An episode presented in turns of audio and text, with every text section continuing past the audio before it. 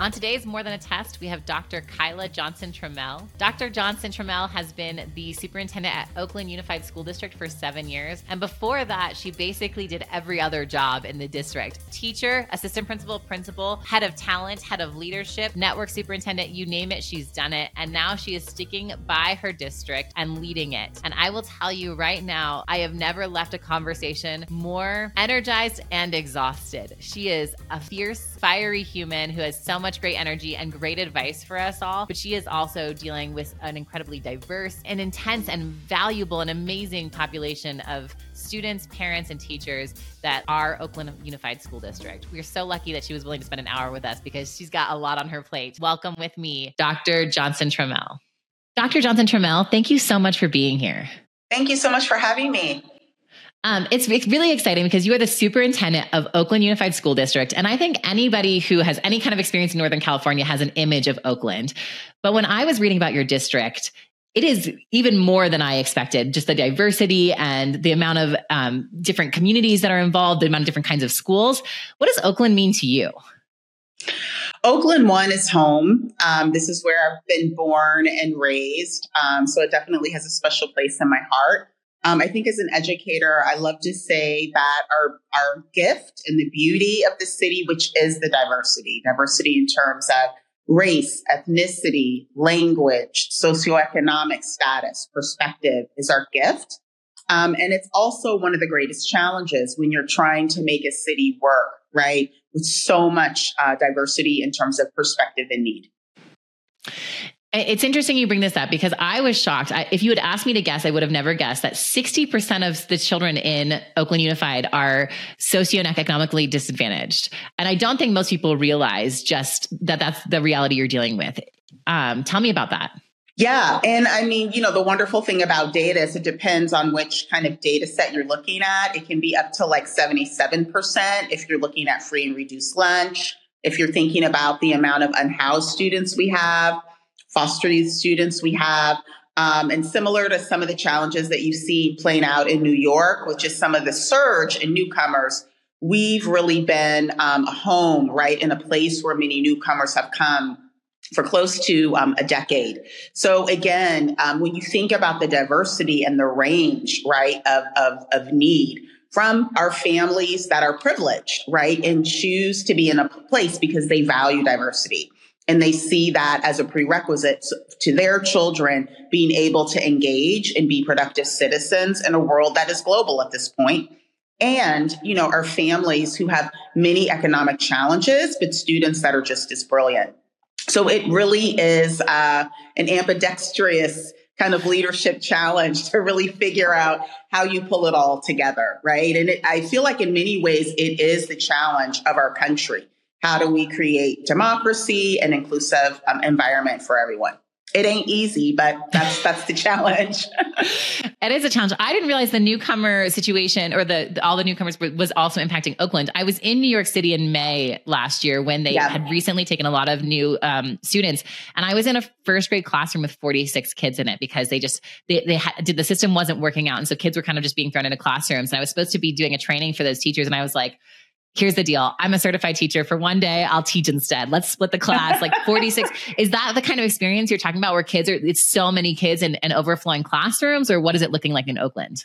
Well, because we have have um, had the opportunity and, and the gift of really being able to serve our newcomer students, we've really kind of in true Oakland fashion, um, startup fashion, have like developed infrastructure. Um, I have a wonderful um, executive director of our English language learner multi achievement, we call it ELLMA for short, office. Nicole Knight is her name. She's been leading this office in this division for a while. We haven't uh, basically a newcomer and international community school. Um, we actually have a couple of sites. At first, we were placing students whether wherever there was space. Fiscally, as we began to understand from a per pupil perspective, right? It's costing more. You're not necessarily gaining the revenue because many times kids are coming in October or November, so they may be coming after you're getting your counts.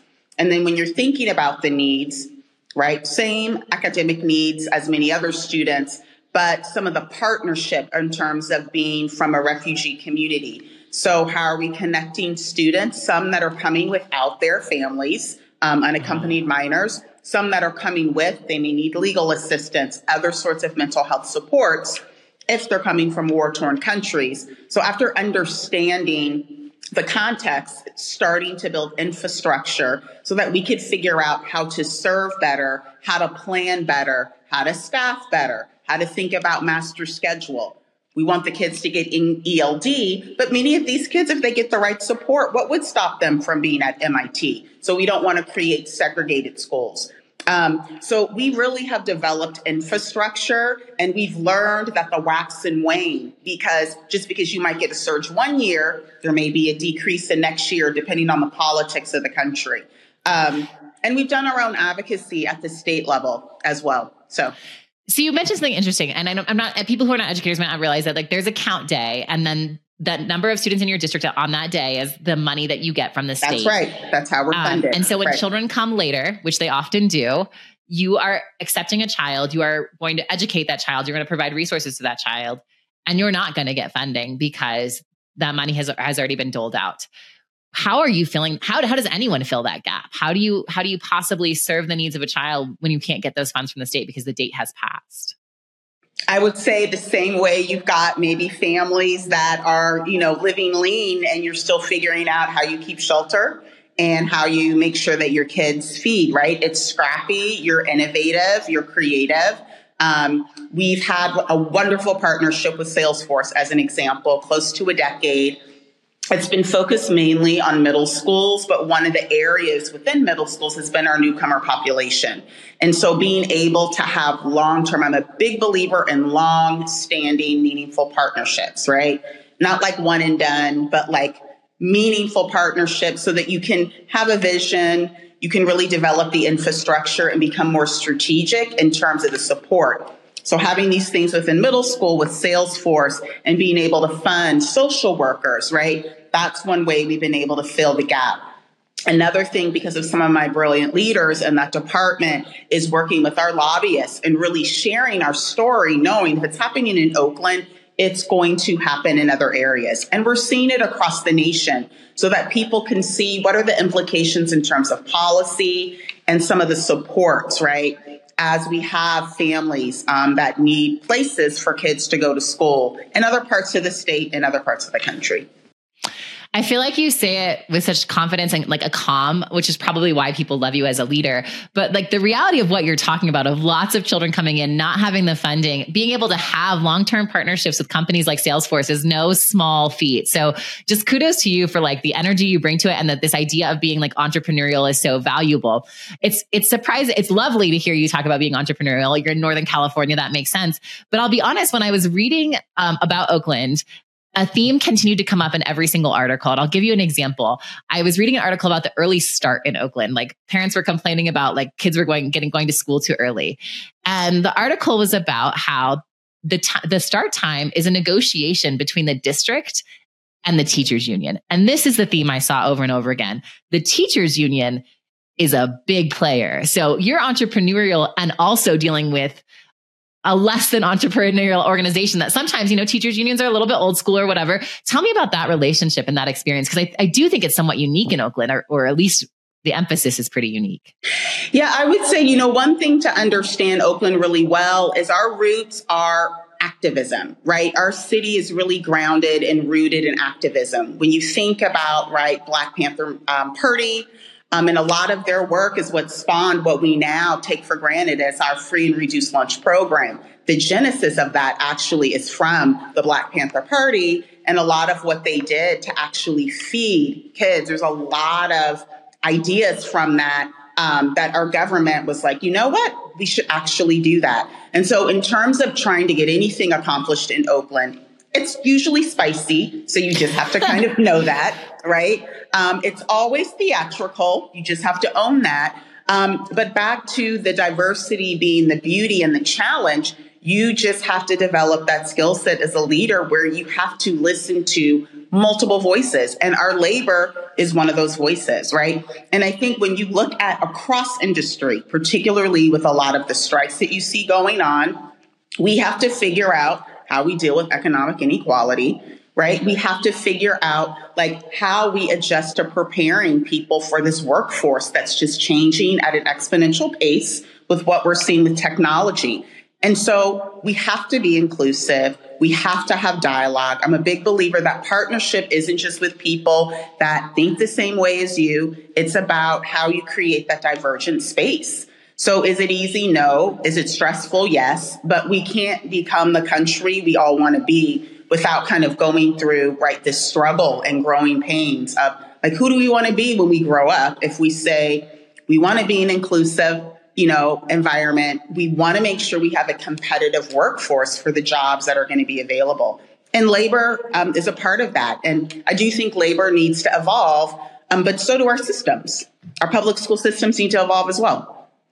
Is that why you lead in Oakland? Because I think that there, I, I am sure there are moments where you have thought, somewhere else would be easier, right? Where like the superintendent has a little more power, the district, you know, it, I don't think that it's common that you'll see in articles in every district where it's like the the district and the and the union has to have to negotiate the start time of the day. Absolutely, absolutely. and, and, and, so, is that why you've chosen? Is that you actually believe in this methodology? Because it, it seems really intense to me and stressful. Well, it's definitely both. Um, again, I think seeing a lot of tension rising across the country. Now, we might be more at the extreme. And again, I come back to some of the origins and the flavor of the culture of our city, right? Period. Because it plays out, whether it's school board, it plays out sometimes, um, you know, in terms of our, our city meetings as well. Um, but I think some of the issues that played themselves out in, in Oakland you do see in, in other parts of the country as well. They may be calmer, but the, the issue, the root of the tension is, is, is still there. And I think if you just kind of look at the attrition rate of superintendents, particularly post pandemic, that's evidence, right? That it's not just this outlier, right? In a district like Oakland, you're starting to see some of these, these same themes, like parents' concern around what is high quality education. You know, does my kid go from high school to a four year college? Should they get a CTE certificate? Like, what does it mean for my kid to be prepared? What does it mean for a school to take on mental health, but not too much? How do we deal with staffing shortages? Like, this isn't just an issue in a typical urban district, right? Large urban district. You're seeing it cut across many different types of schools now, right? Yeah. And I'm, I'm glad you brought this up. You and I actually met at the WLE conference, the Women Leading Ed conference. Yeah. Um, and we talked about these stats. We talked about the superintendents are just leaving at an extreme rate.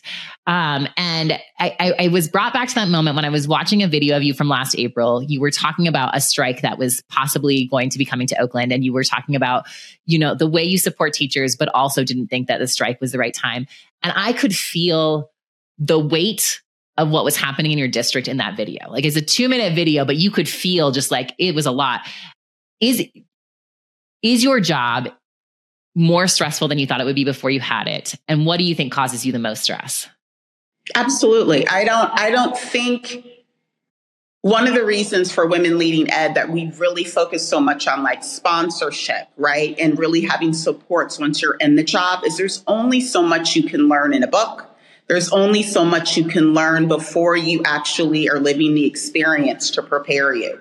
Um, and it's extremely stressful, you know, because at the end of the day, you're responsible for the most precious thing of people, which are their children, right? right. So you should expect people to be irrational and emotional because it's their baby. Um, we all know we've got financial constraints um, and it takes a lot of resources, both money and talent, right, to really address a lot of the inequity that we see. Um, and then you throw in whatever is happening within your city and within your nation, those things always land within schools. And we're just in a very complex, uncertain time. Pandemic, global issues, those things find their way, right, into classrooms, into schools. So, you know, trying to mediate, trying to know which things are within your control, which things do you have to manage, but you may not have necessarily control over. That's what causes the stress. Um, and the political demand of there is an expectation that you're making some sort of pro- pro- pro- progress every year right? To right. some issues that honestly may take 5, 10, 15 years to actually come up with solution. That's the essence of the stress. I think also there's a lot more we need to do, hence some of my passion for women leading ed and just support for superintendents. The role has changed. It's always been a political role. Um, it may not officially be a political role. You're not an elected official, but there's always been this assumption that you need to deal with politics. I think that has just grown um, significantly post pandemic. And I think there's more that we need to do um, to prepare folks for what it means to deal with it, to manage it, and manage it in a way where it's not crisis, right? Where you can see the forest from the trees and you, you can begin to use the constituents in your respective community to actually help you, right? Because the school cannot do it alone. The teachers, the principals, the school system, these problems are so much bigger than the system that is why, you know, for us, we're a believer in community schools, but whatever manifestation of partnership um, becomes essential, um, you know, so that teachers can stay, principals can stay, all of those sorts of things. So my question was the, the question I'm asking, because I feel like this is keeps coming up, is that, you know, superintendents and districts are measured in, in exactly what you said. Year over year, you have to show growth. You have to show that you're getting better. And at the same time, you have teachers going on strike, you have kids coming from all over the world with a whole like set of issues or resources or not. How do you continue to make progress? Where do you, where have you seen progress? And then also put out all of these fires? Well, I think it's probably fair to say um, that I don't think we definitely aren't showing the progress that I would like to see, or I imagine any large urban district um, or any school system, right, would like to see yet, because we don't really have a proof point of a system, not a school, but a system where it's like, oh yeah, we've we've eliminated the opportunity gap. Doesn't matter where a kid comes from, everyone's reading, uh, reaching proficiency.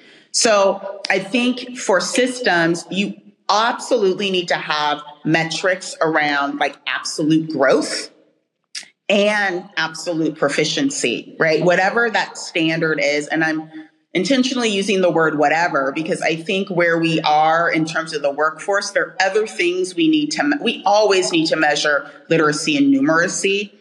And, you know, um, I'm becoming, uh, maybe a fan is a bit too extreme, but very curious about the implications of artificial intelligence and just technology and the implications for what is teaching and learning? What does it mean for teaching and learning? And from what I see, it actually makes literacy and numeracy even more important.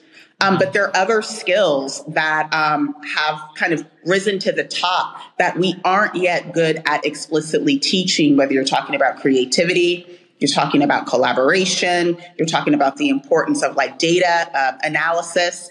Um, and so I do think there's a movement of we're not necessarily getting all we need from a standardized test to say, yes, this child is going to be successful. You can have a 5.0, you can take a bunch of AP courses, and it is very likely that you may be unemployed unless you come from a family of means that can support you.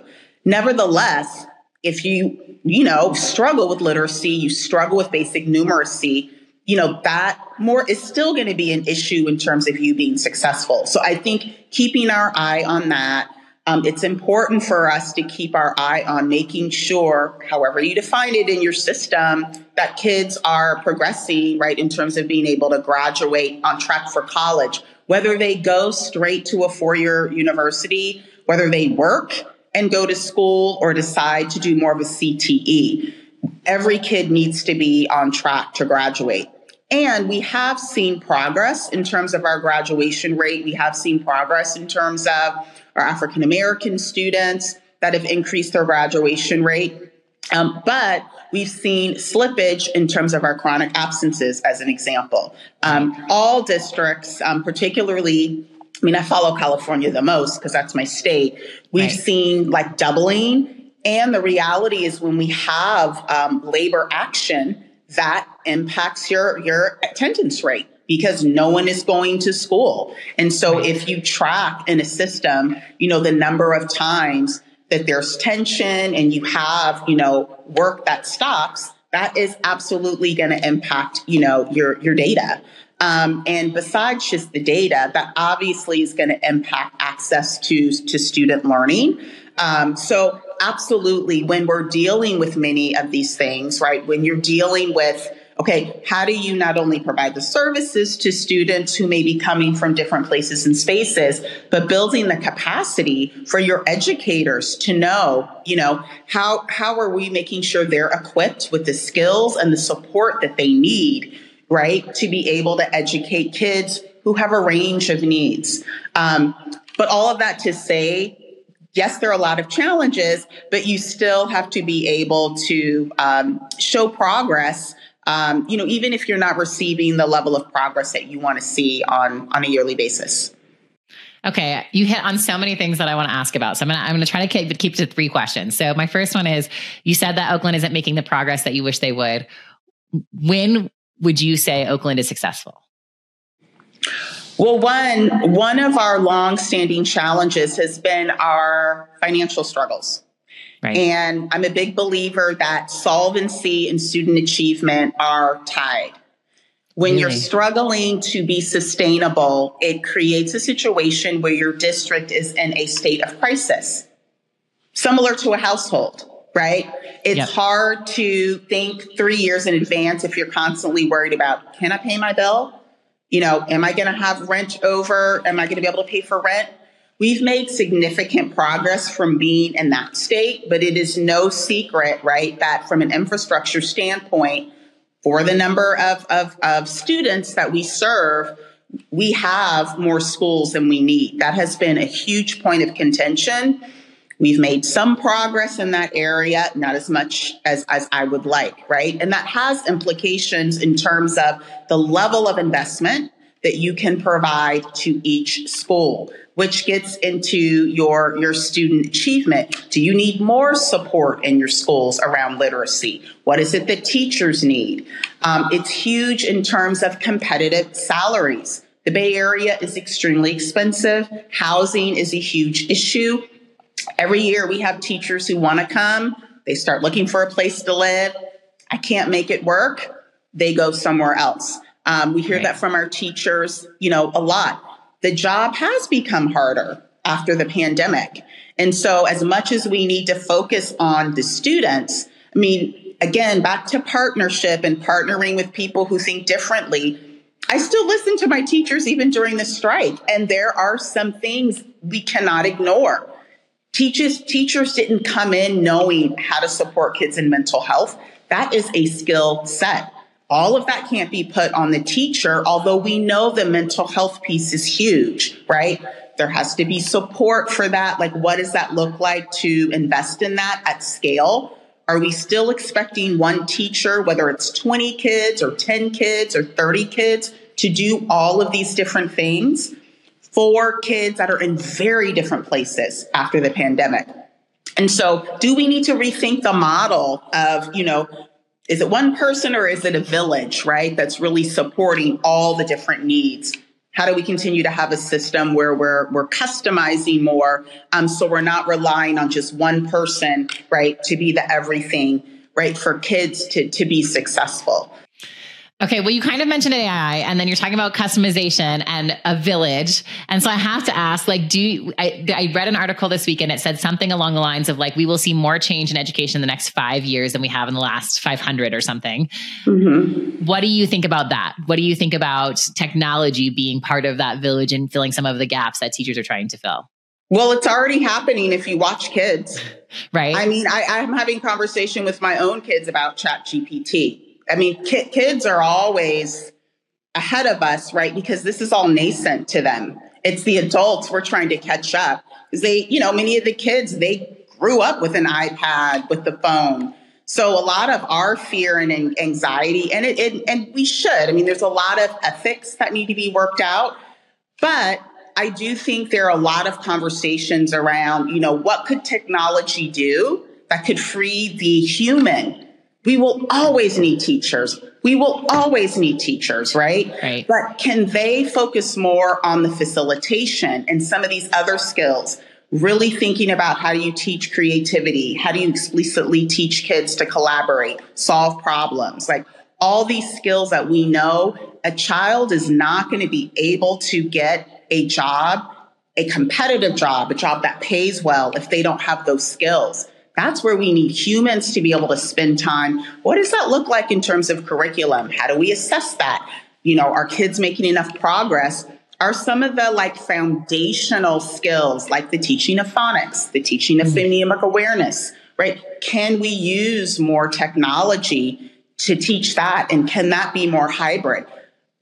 I think those are the questions that we have to think about because there's definitely a lot of promise, but I also know there's a, there's a lot of fear um, because everybody thinks every job's going to be automated, and every job can't be automated. Yeah. Well, and I think, you know, with teachers, I think it's fear. And then I also think it's this concept. I was just talking to somebody about the Larry Cuban quote about how often um, new initiatives are hurled at teachers. The word he used was hurled. And I think that that some of it is even just that fear of like, I'm to, I'm to swing. You keep talking about phonemic awareness and phonics and Absolutely. science of reading and getting teachers Absolutely. to realize this is not just a pendulum swing. This is what we actually need to do. And yes, we didn't do it right before it's hard, right? It's hard to be the teacher in the room, always getting something new put on you. So I think I think that's really true as well. All right. The other question, when I listen to our conversation, you and I have covered some. We've been together for like 20 minutes, and we've covered everything from like teachers union start time budget newcomers. I mean, you name it, it's on this list. How on earth do you prioritize what gets your attention? Think at the end of the day it's your your strategic your vision right? Your vision your mission and your strategic plan. That's probably the hardest part of the job because you know you're going to have to spend some part of your time dealing with crisis. I mean that's just a part of it right? Um, but at some point like i was having this conversation with my team the other day like safety should not be a crisis. We should anticipate when you look at the data of what's going on in our city or any urban city unfortunately, we should anticipate, right, that things are going to take place. It doesn't mean you still won't get stressed out, but when you see there's probably going to be more issues happening, you can be proactive in your planning. Okay, how do we deal with, right, if there's a shooting around the school and we need to lock down? How do we deal with, right, the mental health that we need to have at the school if something does happen? Because you can look at the data around and say, if crime is rising, at some point that's going to show up in our school. That's different than a global pandemic. Right. We like that caught everybody by surprise. Exactly. Right? We were we were so, in school on Tuesday and out on Wednesday. Exactly. Whereas exactly. there are places where you can be using data so what I hear from you is that your strategic plan is the is the top is your first. Like that's where you start, that's where you want to be every day. And then your um you know what you're using is the data around you. Every piece of information you can be gathering to anticipate what else might need to might you know get in the way of that and how do we prepare for that as well? Does that sound about right? That's right. That's right. I mean it's that Heifetz like dance floor balcony or covey right? Being yeah. strategic versus like dealing with the crisis. And it takes a minute. This is why i worry about the attrition rate of superintendents because your first year you're in everything's a crisis because you don't know enough to know, you know what? I, I that actually may be a big thing for two days and that's going to die down. But that I already see I need to focus my attention. That's a skill set from experience. And so if you look at what's happening in terms of the length of time people are in systems, if people are only there a year and a half, how do we expect to move the needle on retention of educators, on student achievement? And what I think is most important right now is how we're thinking about redesigning what school is. Right. That's not going to happen if people are leaving because they're like, I can't deal with these politics. I don't know how to manage.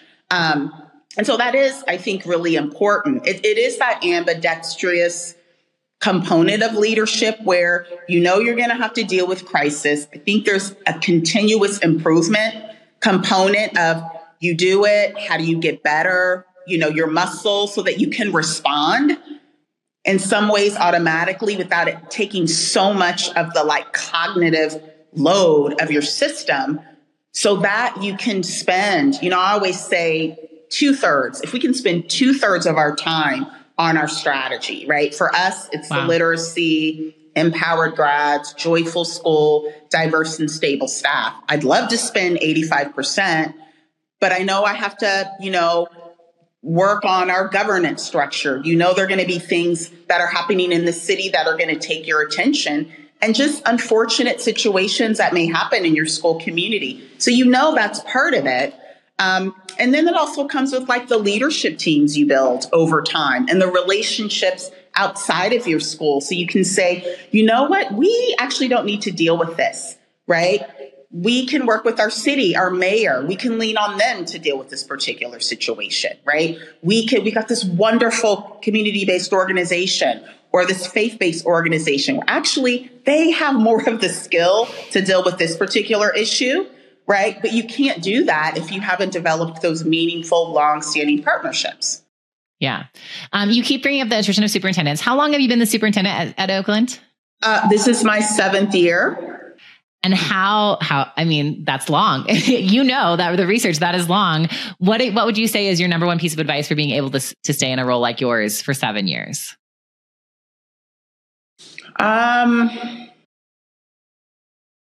I think one, the first couple of years, this goes back to some of our women leading ed stuff is like you, you need sponsorships. Like the, this job and any job, I mean, leading any organization isn't just about intelligence, right? It's about surrounding yourself um, with people who can help you learn the job, um, who can help you think through dilemmas, right?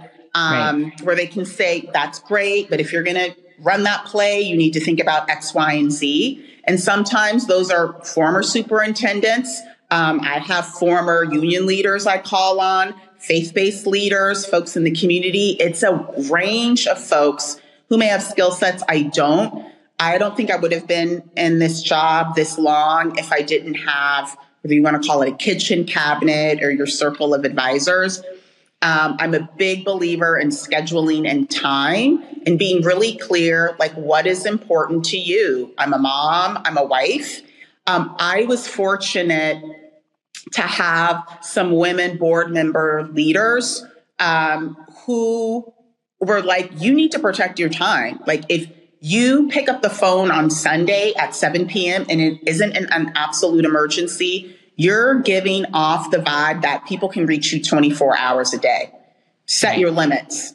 And I was like, oh, you're right.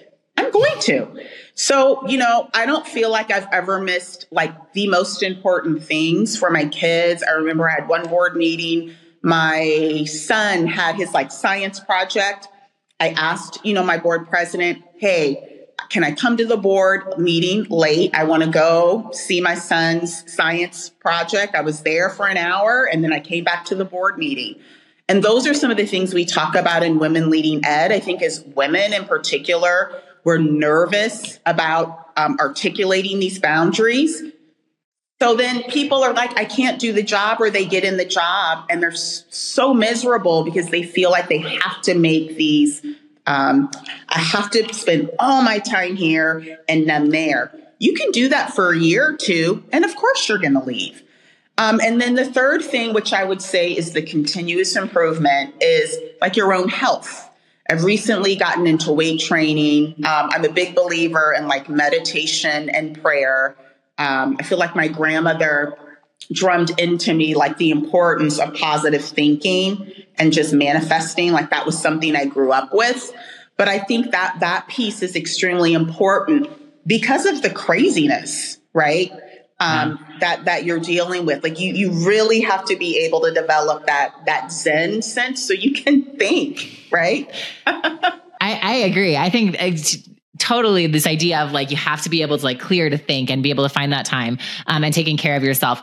Um, i love all of your advice but i'll be honest i have a different hypothesis. When i was going through your biography for this um, i could not believe all the roles that you've had. You've been a teacher an assistant principal a principal the head of talent an assistant superintendent of leadership a network superintendent an interim superintendent. I mean you have done so many roles and i wonder if some of your ability to be strong and stay in the job is you've seen so much but I have to wonder, do you think that this is this is typical for someone to get to a superintendent is that it takes doing a thousand jobs beforehand? Because I don't. What what is your experience?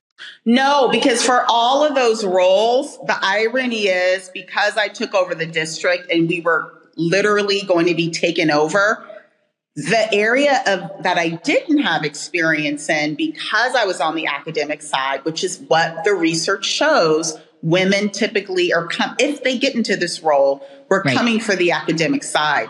But we actually were chief executive officers. I run right. a billion dollar organization between the state money, money that I fundraise, my, you know, my facilities bonds, parcel taxes.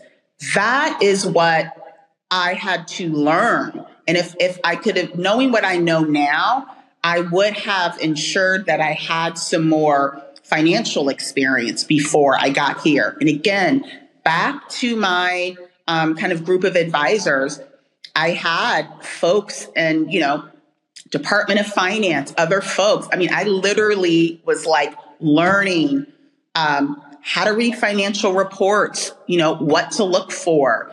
Um, how do I, at one point when I had to make some changes in our operational side, you know, I was learning about the bond market so that I could get our facilities bond passed. And those things are crucial for you to be able to stay um, in your job and, and, and do the work. And you can see with declining enrollment, you can see with the movement of ESSER, right? This is becoming a more ubiquitous problem, right? Not just, you know, five districts out of the United States. So many districts are struggling with how do I give this quality of education and remain solvent? Um, and sometimes in education, that isn't the skill set you're necessarily getting trained on before you know you land in the seat. I'm so glad you said this. I will say my first role in school leadership, I was in my 20s. And I remember being shocked when like the school's budget was just like of, of a school, a very large school was just like all of a sudden mine. And yeah. no one, there was no help. There was no, you know, I was like, lucky. okay, manage it. right. I was really lucky that um, my husband was a finance person and was willing to help me through that because I had to learn it all on the ground by myself as, as I was like over, you know, everyone's pay. Um, and, and, and so I, I'm so glad that you say that, but I want to make sure that we've also said that yes, you run a billion dollar organization, but you know, I work at a, a, private company, right? And so when when we need more money, we go do more sales. Getting more kids after your count date doesn't help your budget, right? And I think that that's the other thing that makes this so hard is that it's not just about being able to to to do your finances. It's also about being able to be constrained in so many ways, and also yes. your finances. But but the finance part of it is one thing. You also need to understand economics right? right? Like you have to understand, okay, our COLA's just dropped in California, right? Right. You have to understand like what are the bit like there's there's more to finances than just the budget piece. You have to be able to project. You have to be able to understand the trends of families. I know where one of the reasons we have to continue to project down is I'm looking at the average cost of rent. I'm looking at the average cost of right. home, right? Exactly. And so as a family of four, right? If the average cost of a three bedroom, two bath home in the Bay Area is trending around a million dollars, is it a surprise? Is it really a surprise that you're having families flee, right? So right. you've got to be thinking about, you have to look at what housing is being built. Are you seeing a lot of houses or are you seeing like more kind of condo complexes? So there's so many pieces that if you were, if you're running a private company, it's like common sense you have to understand these things. And really, on the education side, you have to understand them too, more so because your resources are constrained. And you can't go out there and just say, I'm going to go purchase more more students right right exactly well and i think that the the other thread that never that doesn't get enough attention until you're in a really bad place is like the emotional toll too because yes. in denver we have this issue where i live and in boulder in that we have declining enrollment houses are getting more expensive all yeah. of those things are true but nobody wants their neighborhood school shut down right? Absolutely. We have these buildings that are running with you know a, a 10% of the kids they should be because it is so hard for the community to understand that my school that maybe I went to is where I want my kids to go. And, and I think that's a whole, uh, another thread that is just added to this level of work that you have.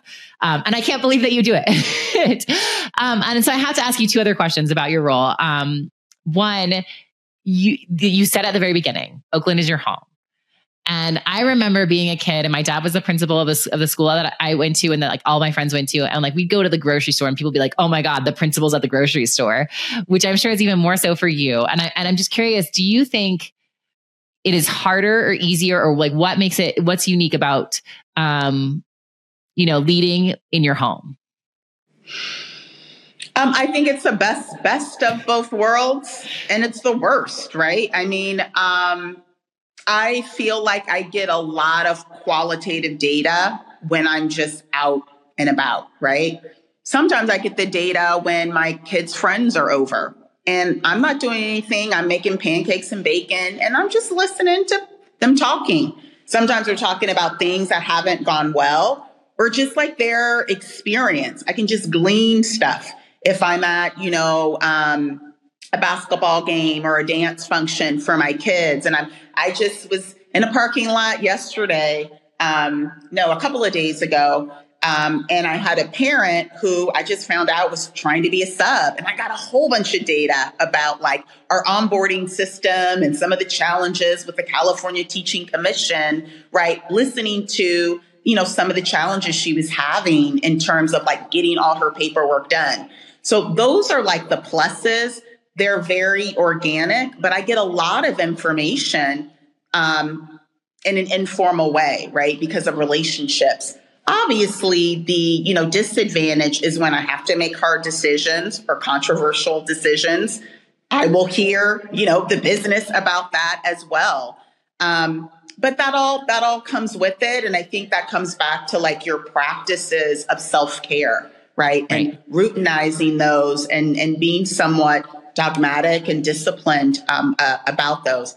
I will say one huge advantage I think of this crazy job is you quickly have to get clear on who you are as a person and your values. And I, for me, that's a blessing, right? Right. You you develop thick skin, and you're not in this to make friends. I mean, you're not trying to make enemies, but you're trying to do your best to make the best decisions now that are going to make long lasting impact, right? For the system and the students and families. And that's not going to always make folks happy. And you have to go through your journey of being okay with that.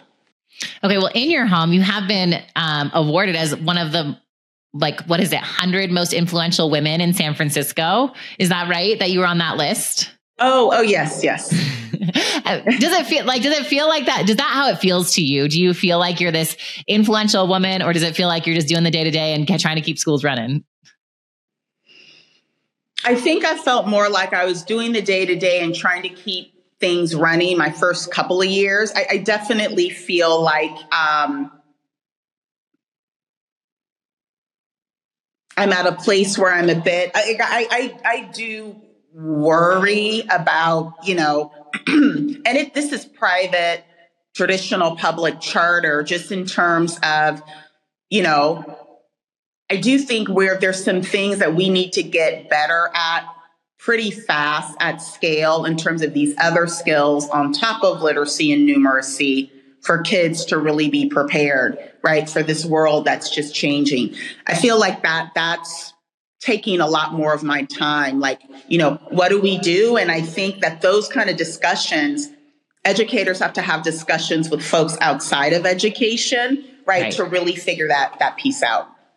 Yeah, we've done a lot of interviews with people who are in the like the neuroscience field around science of reading and things. And yeah. what they talk about the most is like how do we get schools how do we do this in a way that is is beneficial and meaningful to schools because so often and every single researcher and scientist has told us this the first thing that happens when they get into school is they're like oh oh shit is honestly what they say. The reality is so much harder than I thought. Like I thought I was going to come and tell this teacher all these things I know about about reading. And then like a kid is running out the hall. Someone doesn't have a lunch. A form didn't get signed. He was, it was just like, it's so much more complex than they ever expected. So I think what you're hitting on is totally true that even if we know what we should be doing, how do we get this to teachers? How do we help them? Um, okay. My, uh, I, the last thing I, re- I, really wanted to ask you about this is I, I, said this before. We've talked about so many things, and I think anyone listening has got to be at least a little bit shocked at the things that come into your world every day, whether it's unions or buses or whatever.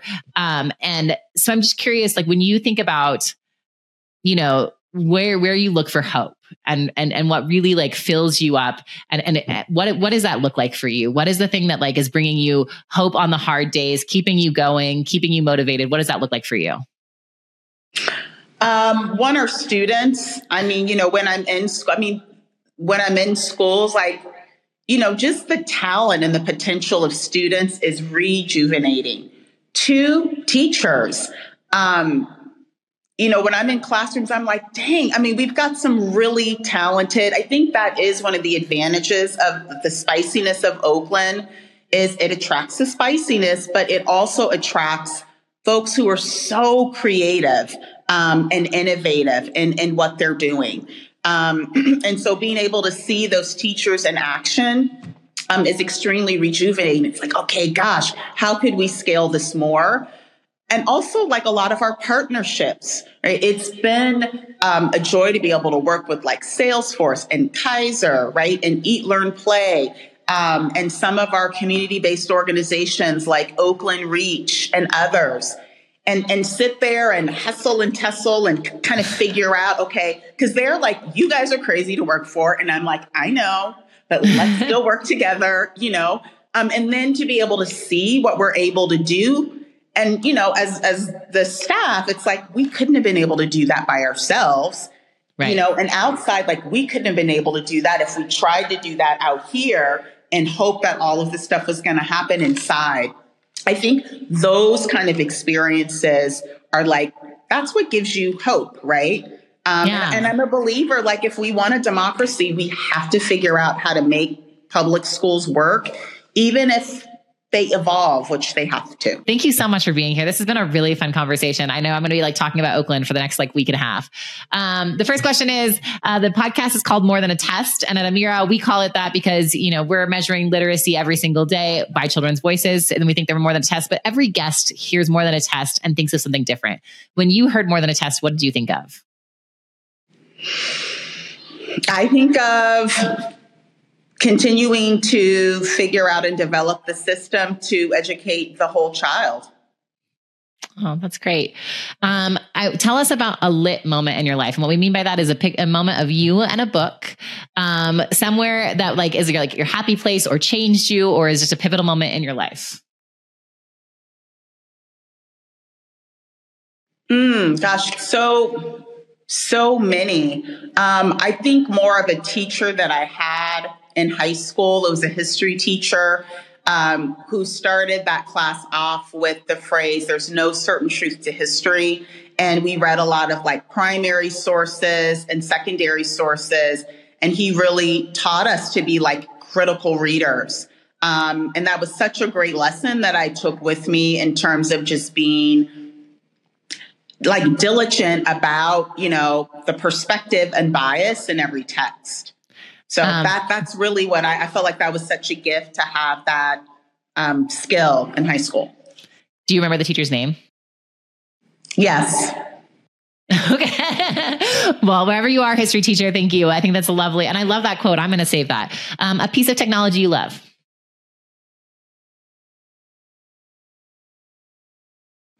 I think my like my my phone and just video. I mean, I have teenagers. They're like, "Mom, stop taking pictures." I'm like, "Smile, let's have a selfie." Or I need to just get video of the basketball game or the dance performance. So that's my favorite piece right now in this stage of my life. I will say, after watching the videos of you talking to your districts in, in various circumstances, I think it is really powerful to see you as opposed to like have it written. There's something really valuable of having storytelling like that. And I will also say, as a mother of three year olds, I'm constantly like trying to catch the funny things. Like my daughter says whittle right now. And I'm like, I know eventually she'll say it right, but it's so cute. So that, I think it's a great answer. Um, the best advice you've ever been given? My grandmother, you have two ears and one mouth for a reason. Gay Hoagland from Stanford taught me that one, and I use it all the time. Thank you so much to your grandmother and Gay Hoagland. I gotta, I gotta shout out her. All right, and one book you think everyone should read.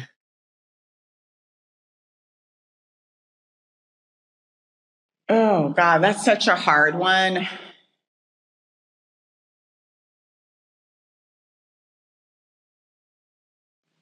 Well, I mean, right now I'm just trying to read more fiction Okay. I just have gotten off of reading fiction. So one book I've read recently that I liked was um, Dele Weds Destiny. It's just like uh, a book about like three Nigerian women and um, they met in college and then they reunited, I think like 30, I don't know how many years later for one of the friend's daughter's wedding. And that's like the whole story. So I, I, feel like me trying to read fiction more is my way of tapping into my creativity. And I try to do it right before bed to kind of get my mind to, to settle. So um, I love that. I one haven't read the book, which is rare on this show, so I'm definitely going to pick it up. And then two, I would say um, I, I, like to read fiction right before bed too, because I, like then my dreams are like that instead of work. it's like whatever the book was instead of instead of what I should be doing for work. So I think that's a really good piece of advice. Yeah, yeah, it's something I picked up during my sabbatical, and I was like, I'm gonna. I know I'm not gonna be able to read as much, but I'm even if it's just like five, 10, 15 minutes it makes a difference. It does make a difference. And I think fiction is really an underappreciated, super important way to find empathy, connect with other people. It's so important. So thanks for bringing it up. And thank you for being here. This has been a great conversation. You're obviously super busy. The thousand things we've covered in this conversation is what your real life is. And so it means so much that you made time for us. Thank you so much. Thank you. Take care. Thanks for joining us on the More Than a Test podcast. If you found this conversation valuable, subscribe to our YouTube channel and find us on your favorite podcast platform. At Amira Learning, we believe every child deserves a chance to become a reader, and we're excited to be part of this conversation. See you next week, and thanks for joining.